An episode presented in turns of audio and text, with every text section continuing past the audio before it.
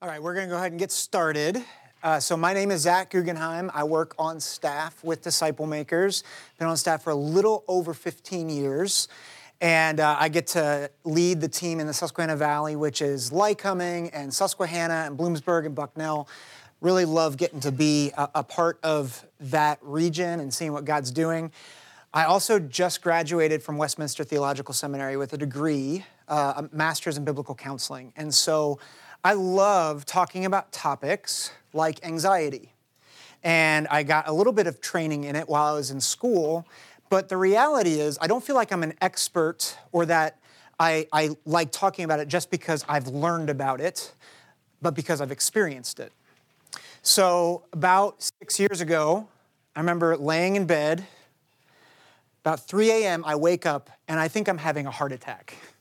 And so I drive myself to the hospital, which in hindsight, bad idea if you think you're having a heart attack. but I drive myself to the hospital and they run all sorts of tests. And afterwards, they're like, nothing's wrong with you. Like, no, no, something is wrong, okay? Like, I feel like my heart is going to burst. What do you mean nothing's wrong? And they did chest x rays, they took blood, nothing was wrong. I'm like, what in the world's going on? It's like, I think you might be anxious. Like, maybe you have anxiety or maybe you're struggling with this. And I was like, I can't be feeling this bad about this, in my mind, small thing. And that was, I think, the first time I realized just how pervasive and hard anxiety can be. And my guess is if you're in this room for this workshop, your first step to fighting anxiety, you can probably relate to some degree. Maybe you haven't ended up in the hospital but my guess is for you, anxiety is something that can feel like it defines you or something that can never go away. Maybe you struggle with body responses, palms being sweaty, your heart racing, you're maybe feeling like me on the verge of a panic attack. Will you always feel nervous in a large group of people? Or maybe scared that you can't control the schedule? Maybe you've even felt that this weekend with a jam packed schedule with umpteen things to do, and maybe you're even feeling anxious, thinking, what's going to happen at the Whitaker Center? Am I going to find something that's helpful? like maybe you feel those things. I remember for a season in my life asking why I couldn't calm myself down so that I could sleep. What is wrong with me? My guess is many of us in this room have asked that question What is wrong with me?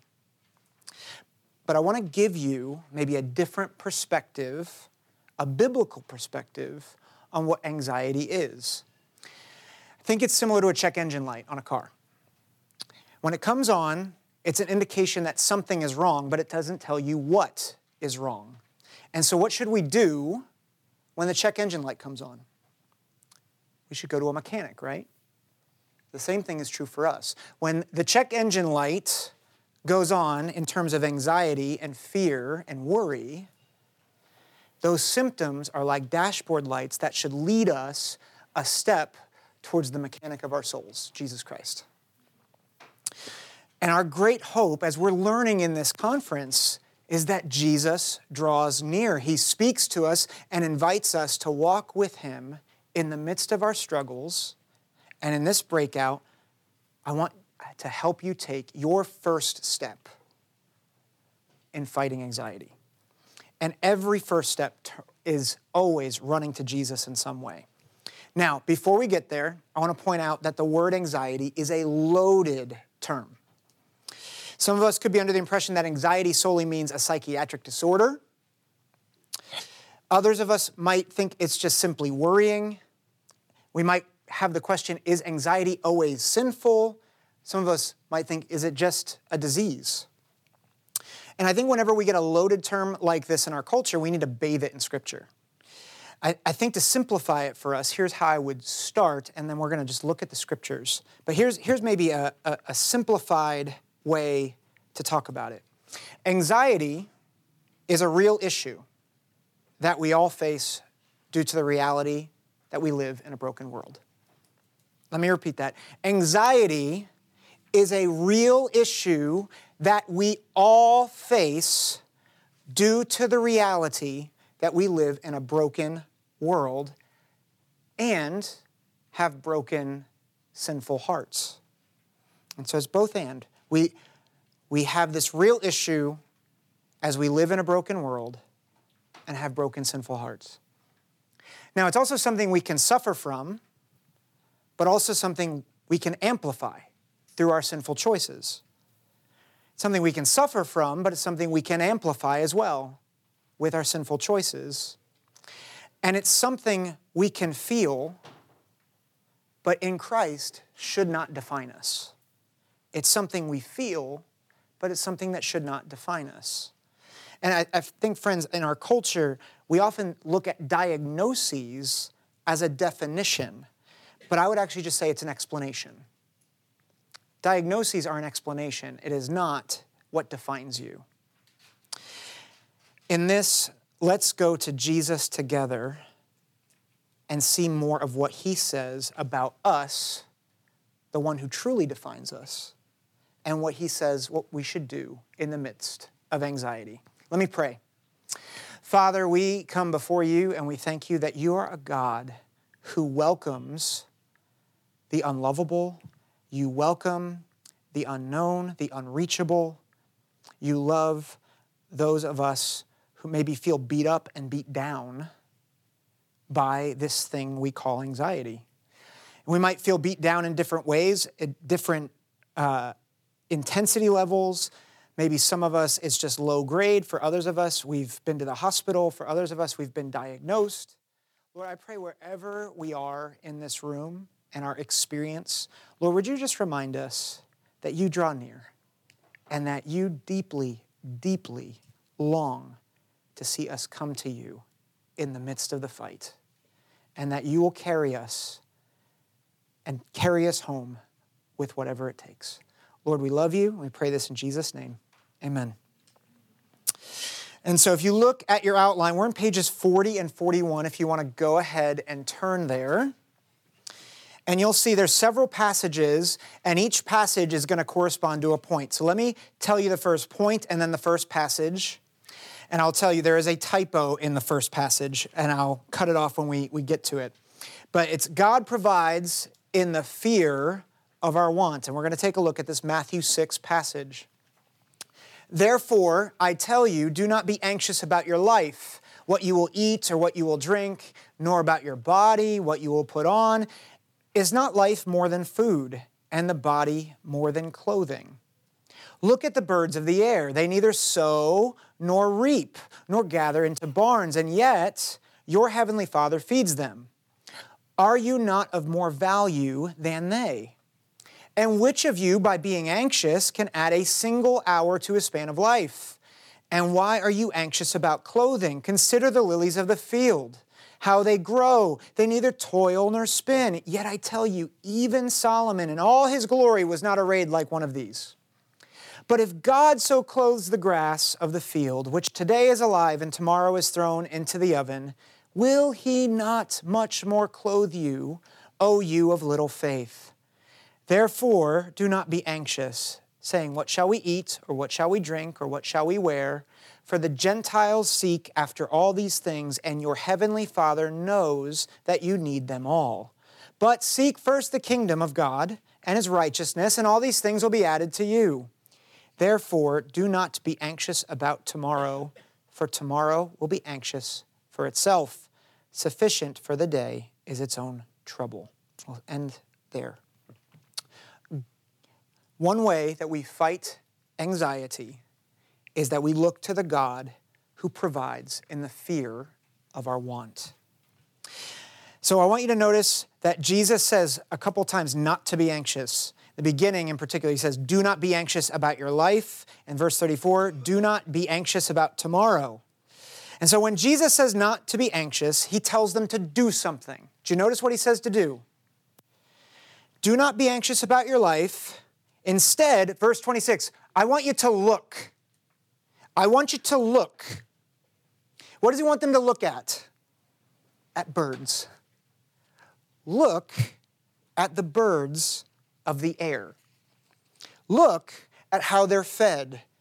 Even though they don't work, right? You, you catch that they were would have been farmers, and so they're talking about sowing and reaping. These are agricultural terms, and he's saying, look, they're fed even though they don't work for their food, right? It's it's kind of a joke. He's trying to point out, like, hey, look, the birds are eating, and do the birds work the fields like you do? Do they farm? Like, of course not. They're birds, and yet God still feeds them. And then a second time, Jesus tells them to look. Look or consider the lilies of the field. They neither toil or work, they don't spin their clothing, yet look at how they're adorned. See, Jesus is exposing the reality of real problems, real needs, real wants, right? He's looking at their clothing and their food, their shelter, and he's exposing we have wants and needs. And it's easy to believe that we may not get them. And so, what do we do when we feel the worry of want? When we feel the anxiety of need? Jesus tells them in those moments to look to the birds and to the flowers so that you might come to this conclusion. If God cares more about you than them, won't He provide for you? Won't He provide for you? Won't He give you what you want and need? He cares for you. He cares for you. He cares for you. And even in this passage, we see God Himself draw near to an anxious people to tell them that He cares for them and to tell them that when they feel anxious over their wants and their needs, we take a step in fighting by looking outside of ourselves. He is incredibly practical, right? He's not just telling them theology, he's giving them an opportunity to look. I was making a presentation the other day. No, no one's ever gotten anxious giving a presentation, right? For school? No? Never. Okay. Uh, I was making a presentation and I was, I was a little nervous. And I, some of the questions that were running through my mind am I prepared enough? You know, what's the audience gonna think? I, I want people to think it's good. I want God to be glorified. I want, I want, I want, I want. And all of a sudden, as I'm driving, I see the beautiful landscape of central Pennsylvania. if, you've, if you've spent any time in the valleys of Pennsylvania, you know what I'm talking about right? The, the, the rolling hills, beautiful sun just bouncing off the grass. Seeing livestock because it's Pennsylvania, you're going to see cows, right? You're going to see you're going to see some sort of animal. You're going to see the crops growing. It's like, wow. God created those things. God is sustaining those things. He has provided everything that they need. And it was a reminder to me. I was thanking God for such beauty and glory, and it was a reminder that God is in control of my presentation and that He wants for me to glorify Him more than I do. He is going to make things work better than I could, even if the presentation tanks. It was a lesson for me in what I would call the classroom of nature we look out, and as we look at God's creation, as we look at how He cares for the livestock and for the fields and for the, for the plant life, it is a reminder of how much more He cares for us. It's a step towards the Lord of creation. So, how does this apply to us? We fight anxiety by looking. Fight anxiety by looking outside. Sometimes we might call this grounding yourself. It's like one thing, actually, uh, my friend Joel and I, we were talking about this. Sometimes it's good to just say, okay, what are five things to find that you can see outside? Like while you're, you're in your own head and all these things are running in your mind, just start thinking, okay, what's outside of me? What are some of the things that I can see? What are some of the things that I can smell? right? If you were in uh, Broad Street Market, all the smells, like it starts to ground you. Take a walk. Stop and smell the roses. See how God cares for his creation and know that he cares for you even more. And as you do this, talk to your Heavenly Father. Talk to your Heavenly Father, not just about what you want, but pray what you see, pray what you feel, pray what you smell. That you see how God gives light to the world. That you see how God feeds the beasts of the field that as you take in those big breaths with your lungs, that He is giving you the air you need to breathe, to sustain your life. In all of those things, you are taking one small step towards Jesus as you recognize how He provides generally, which then leads to being reminded how He provides for us practically and specifically because He cares for you. So learn from the classroom of nature and look to the God who provides because he cares for you. He provides even in the fear of our want. But God doesn't just provide in the fear of our want, and that's, that's not the only thing that we see as we, as we wrestle with anxiety, but we also wrestle with anxiety in the midst of hardship, which is why your second point says God protects in the face of hardship. God protects in the face of hardship. And so we get anxious about hardship and the threat of hardship, right? And let me read 1 Peter 5, and then we'll, we'll, we'll dive in a little bit more. So I exhort the elders among you as a fellow elder and a witness of the sufferings of Christ, as well as a partaker in the glory that is going to be revealed, shepherd the flock of God that is among you exercising oversight, not under compulsion, but willingly, as God would have you, not for shameful gain, but eagerly, not domineering over those in your charge, but being examples to the flock. And when the chief shepherd appears, you will receive the unfading crown of glory. Likewise, you who are younger, be subject to the elders. Clothe yourselves, all of you, with humility toward one another. For God opposes the proud, but gives grace to the humble. Humble yourselves, therefore, under the mighty hand of God, so that at the proper time he may exalt you, casting all your anxieties on him because he cares for you. Because he cares for you. You'll notice a theme of God's care in all of these points. So, the context here is Peter is telling his audience to not be surprised when the fiery trials come on account of faith in Jesus. He is talking to a people that will suffer, maybe they have suffered, and, in, and what he does next is incredible. There is one very important word that you need to understand in how he's connecting dots. I'm going to care for you in the midst of the fiery trial. And then chapter or chapter 5 verse 1 so saying so because you're going to encounter these fiery trials because you are going to suffer I exhort the elders. Huh. That's weird. Why would he say I exhort the elders after that?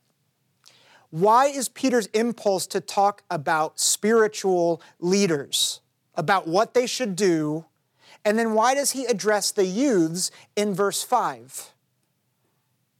Why does he do that? He says, verse 5, likewise, who, you who are younger, be subject to the elders. What, why is he talking about this here? Here's what he's doing he's addressing the community of the church. And so, the first of three things I'm going to tell you about God protecting in the face of hardship the first is that He protects by providing the people we need. By providing the people we need. You see, what He's doing as He's addressing elders and youths is He's reminding this group of people who are enduring fiery trials and hardship that the impulse is to either abandon or abuse. The impulse is either to isolate or to control. And what he's telling them is when you feel anxious in hardship, when you feel anxious when the fiery trial comes, engage with people. Engage with your community. Engage with the community that God has given you in Christian community, in the church. It's a step, not the step, but a step in fighting anxiety. To engage with the people of God. This past Monday night, I was deeply anxious about a conflict that was going on, and I'm kind of in the middle of. And I desperately wanted to just cancel my Tuesday, right? Anybody, if you're in the middle of anything relational, you're like, I'm done. Just Netflix, some ice cream, and we're good, right? And then you have a big stomach ache afterwards, right? But you see, I, I really wanted to call off my Tuesday. And I was like, no, I really should. I really should meet with the, guys that I, I, I, set up times with. It'll be good for me. By faith, I'll go. And I, I went to campus to meet with these three guys Tuesday morning. And I cannot tell you how refreshed I felt afterwards. I went into it feeling like death. And I left feeling like the biggest weight had been just lifted off my shoulders. I'm like, what the heck happened? Oh, I engaged with the people of God. the Lord gives, gave me those dear brothers as a reminder that He cares for me and nourishes me even in the midst of hardship. So when you and I feel anxious over hardship, engage. Don't withdraw. Engage in Christian community. Engage even when that anxiety comes from interpersonal conflict, a hard week of school, or maybe even you feel weighed down by national or global events that you, you see so quickly eh, on Twitter, on TikTok, wherever you, you get your news or you look at social media, when those things weigh you down, don't withdraw, but engage.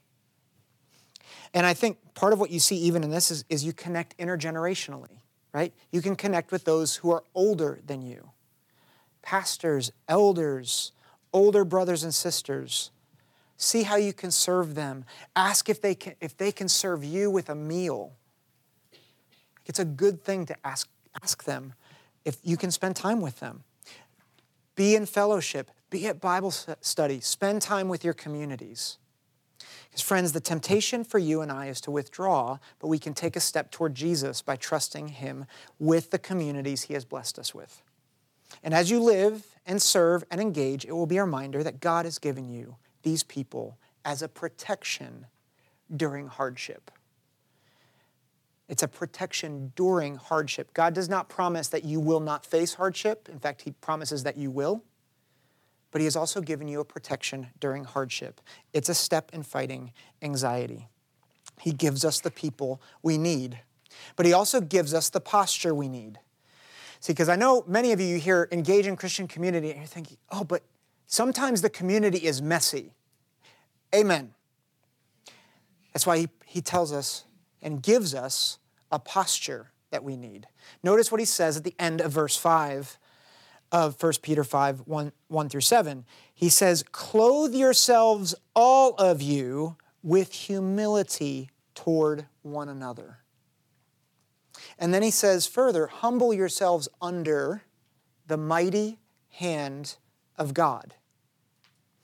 You see, humility is the posture he wants for all for leaders and for youths, for the mature, for the immature, for men and for women.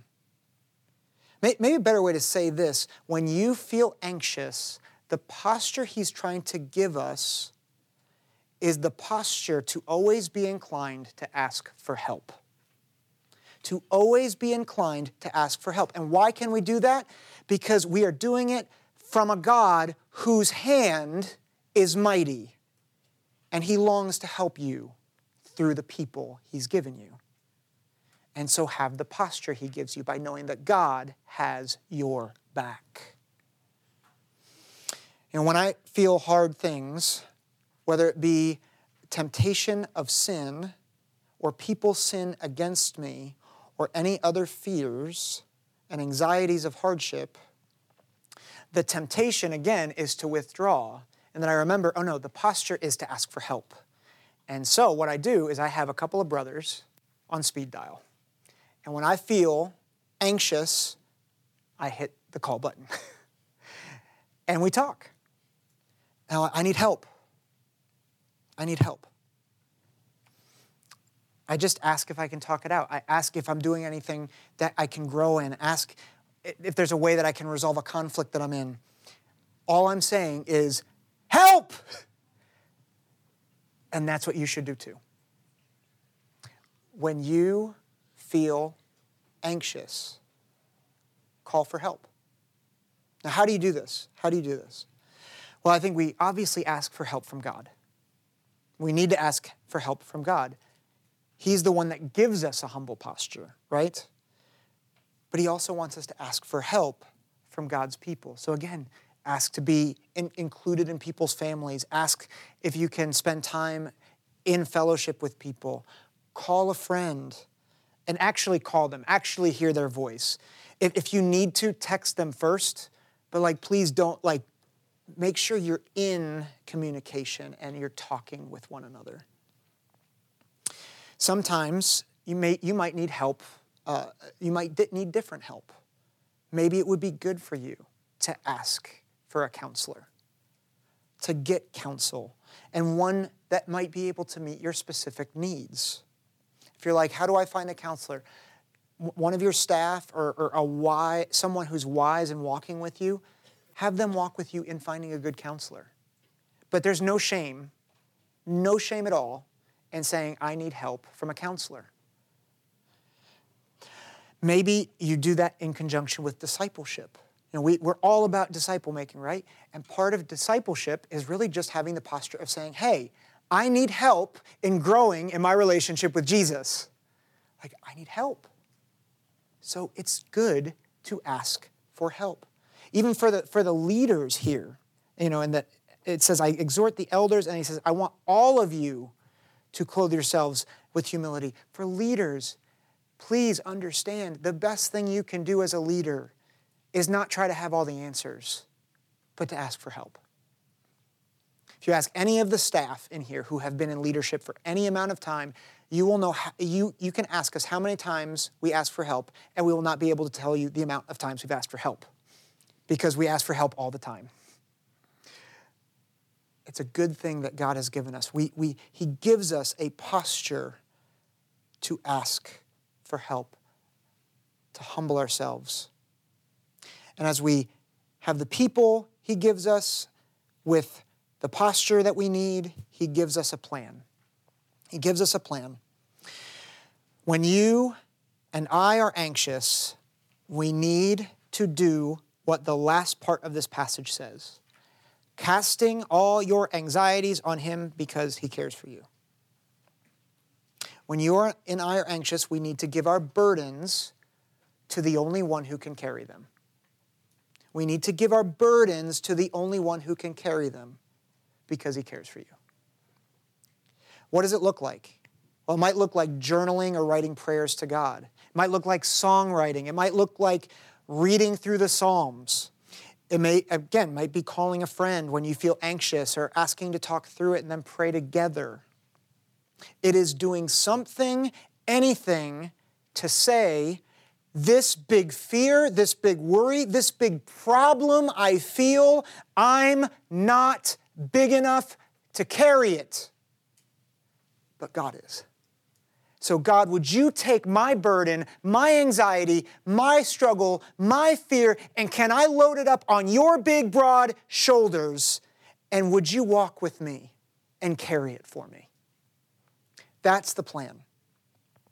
Now, the hope in doing that, and I think many people have, have mistaken this here, is many think that the hope of casting your anxieties is you will never feel that again. And that's not true. I'm here to tell you that even when you cast your anxieties on to Jesus, you will probably still feel it. You will probably still feel it.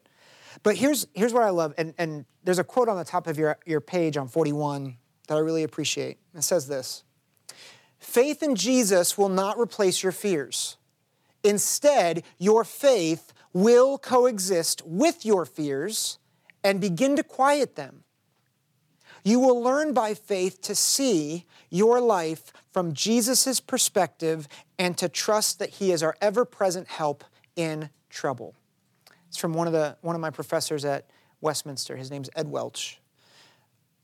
And he has great wisdom there. And he's not saying that faith in Jesus will replace your fears, but instead, your faith will coexist and begin to quiet them. How does this apply?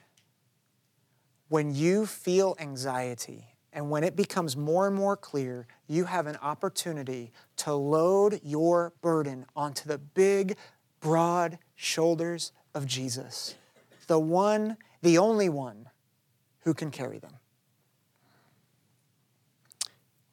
So cling to him when the feelings of trouble comes. And friends, this is the heart of the gospel right? The greatest burden and hardship is our sin. And Jesus, and only Jesus, is big enough to carry the burden all the way to the cross so that we might be forgiven and rescued. And if He can carry the burden of sin, then He can help you carry any burden. So let your worry, let your anxiety, let your fear drive you to the Lord when you feel it. This is a step to fighting anxiety because you're taking a step towards Jesus. So we see that God provides in the fear of our want. We see that God protects in the face of hardship. But third, God cares for us in times of weakness. Let me read the third passage on your on page 40, 1 Kings 19. And Ahab told Jezebel all that Elijah had done and how he had killed all the prophets with the sword. And then Jezebel sent a messenger to Elijah saying, So may the gods do to me, and more also, if I do not make your life as the life of one of them by this time tomorrow. Then he was afraid, and he arose and ran for his life and came to Beersheba, which belongs to Judah, and left his servant there. But he himself went a day's journey into the wilderness and came and sat down under a broom tree, and he asked that he might die, saying, It is enough now, O Lord. Take away my life, for I am no better than my fathers. And he lay down and slept under a broom tree. And behold, an angel touched him and said to him, Arise and eat. And he looked, and behold, there was at his head a cake baked on hot stones and a jar of water. And he ate and drank and lay down again. And the angel of the Lord came again a second time and touched him and said, Arise and eat, for the journey is too great for you. And he arose and ate and drank and went in the strength of that food 40 days and 40 nights to Horeb, the mount of God. We see here that God cares for us in times of weakness. Or maybe a better way to put it, when you're anxious, you should take naps and eat snacks. Here's, here's what I mean Elijah is a prophet on the run, fearing for his life. He, he just had a great victory to honor God, and he's rewarded not with glory, but with more danger. He was afraid, he runs for his life, and he is so weak that he asks to die. My guess is this might feel similar to midterm week for you, right? I have run the race and I'm ready to be done. Wait, there's more? Ugh. And so that's, I mean, that's, consider what Elijah's going through. Jezebel is like, I'm going to make your life miserable. I'm going to do to you what you did to these other prophets. I'm going to kill you. And so he runs and he's weary and he travels a full day. He's exhausted and he's so exhausted that he just asks to die. He is weak. He's weak, he's frail. His body is finite. He can only take so much. And I would think at that point, with everything going on, I've got to come up with a plan.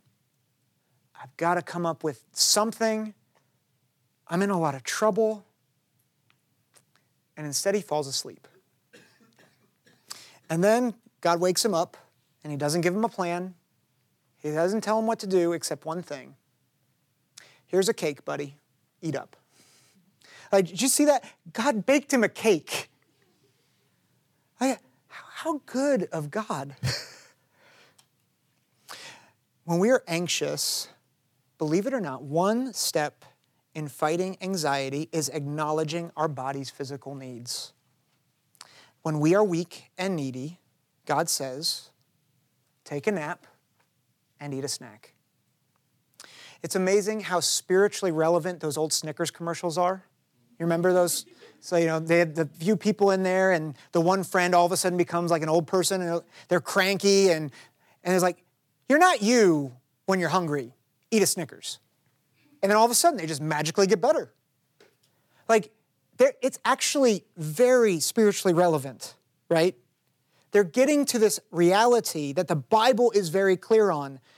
You're not yourself when your body is weak. And as that brings anxiety, do the things that are going to care for your body. Take a nap, eat a snack. How does this apply? Friends, sometimes the most spiritual thing that you can do is to shut off your homework and go to sleep, or to shut off your homework and actually enjoy a meal. Maybe it's even better to get that meal delivered. And just the, the least amount of effort, just get food from point A to point B in my mouth, right? God has made you an embodied soul, and your soul is impacted by your body's needs. Do not neglect them. Now, that might raise a question, right? What if you struggle to eat and take a nap? Like, what if my body is even further warring against me? And I'm not going to be able to solve all those things in this workshop. But I, I do want to empathize with you because I've been there. Like, I remember, the, as I, I mentioned in the beginning with the, the panic attack that I had, there was a stretch of about three or four months where I barely got two hours of sleep in a given night. And so it, it's really, really hard when your body just wars against you that even God's solutions don't work. And so, what do you do? I remember sitting with my pastor thinking he was going to give me scripture, and his counsel to me as I was struggling to sleep, struggling to calm down, was hey, Zack, here's what I want you to do buy a punching bag. Come again? You're, you're a pastor, right? buy a punching bag. I'm like, why? Because your body's flooded with adrenaline. Like, that's why you can't get to sleep. So, do something to flush out the adrenaline in your body. Do something that will care for your body. So, the, the real application, the real heart here is look for practical ways to help your body. So, maybe don't eat a Snickers. Maybe eat good, whole foods that will help your body, that will help regulate. You know, the right types of foods, it will actually help boost some of the, the chemicals in your brain that will actually produce good moods. The same is true of exercise. Like sometimes the best thing you can do is go for a run, or again, go for a walk, or do something to get your body active. Friend, I'm going to say this as a, as a dad to you all who are you know, college kids go to the doctor. Please. Because they can help you. They can help you. It's a good thing to go to the doctor. And listen, and this is this might sound controversial, but you know, medication can be a helpful tool if used responsibly. Now, I I don't think we should depend on medication. I think maybe too many people do that. It can be an idol. But what some medication does is it simulates and stimulates different brain chemistry that helps you be regulated. And so it, it can be a good option. Now, make sure you consult that doctor I just told you to see, right? And also have a team of people around you to help you with that. Because understand, some medications, they can become addictive, they can, they can become uh, a crutch that we don't need. But realize that part of what we want to do is we want to give you practical tools for your body to be in a good place to be with the God who has designed you. You know, the Lord has designed you and your body to work in tandem with your soul. We're embodied souls. And so to, to have a more thriving relationship with God, sometimes the way to fight anxiety is to think about your body's weakness and to practically address it. Take naps, eat snacks. Now we have a few minutes here. I'm going to get the mic runners up. I want to show you maybe how the psalmists engage with God in the midst of anxiety. And so there's a one passage left, Psalm 13, and I want you guys to notice what's in there. So let me read it, and then I want you guys to just shout, or let's see, Tony and I think Jessica, you guys have mics. I just want you to note observations that you see to tell me what the psalmist is saying here in this passage. So let me read it, and then we'll get some engagement here. How long, O Lord, will you forget me forever? How long will you hide your face from me? How long must I take counsel in my soul and have sorrow in my heart all the day? How long shall my enemy be exalted over me? Consider and answer me, O Lord my God. Light up my eyes, lest I sleep the sleep of death. Lest my enemies say, I have prevailed over him, lest my foes rejoice because I am shaken. But I have trusted in your steadfast love. My heart shall rejoice in your salvation. I will sing to the Lord because he has dealt bountifully with me. All right, so what do you guys notice? Just raise your hand and we'll get a mic to you. Uh, as far as I could, I could understand on this passage, it's uh, probably how Solomon was uh, asking God questions about uh, himself. I feel like he he was going through a lot of stuff but he was still uh, like he was questioning God, which is okay to question God. I just learned that today. Yeah. Uh, even though he was questioning God in a certain types of way, at the end of the day, he says that, but I have a trust in your steadfast and I love and love. So by this, um, I think I understand that like even though we go through a lot of struggle, a lot of anxiety and stuff, putting our faith before uh, before everything, it's the most important thing because it's the faith that will keep us uh, on our path to Christ. So there's like a lot of times that like we pray, but we know we're not okay. Even though we pray and we feel like, oh yeah, I'm praying, but I feel like even that pray is not helping me succeed. Mm-hmm. Just for you to have the sense that even though it's not helping me now, but this prayer will help will help me in the future. Mm-hmm. So if mm-hmm. you have this sense established in your mind, I feel like it will it will help you a lot to see that everything is just a moment, you know? Yeah. Because there's a couple things that you said that were really good there. One is he's honest with God, right? How long, O Lord, will you forget me forever? But then on the flip side, he says, I will, I have trusted in your steadfast love. I will sing. So there's a future hope based on what he's already seen. So that's really good. Yeah. Any other things that you see the psalmist saying? Well, we already said we kind of like talk to God about like how we feel and then end with trusting, but in the middle, he kind of asks like, "Lord, this is what I want from you." Like he's telling God what he wants and yeah. being like, even if I don't get what I want, like I'll trust you, but he's saying like he's being honest. He's like, "This is how I feel. This is what I want, but I'll trust you." Yeah. Yeah. Yeah, he's saying like that look at what he says here. Consider me, consider and answer me, O Lord my God.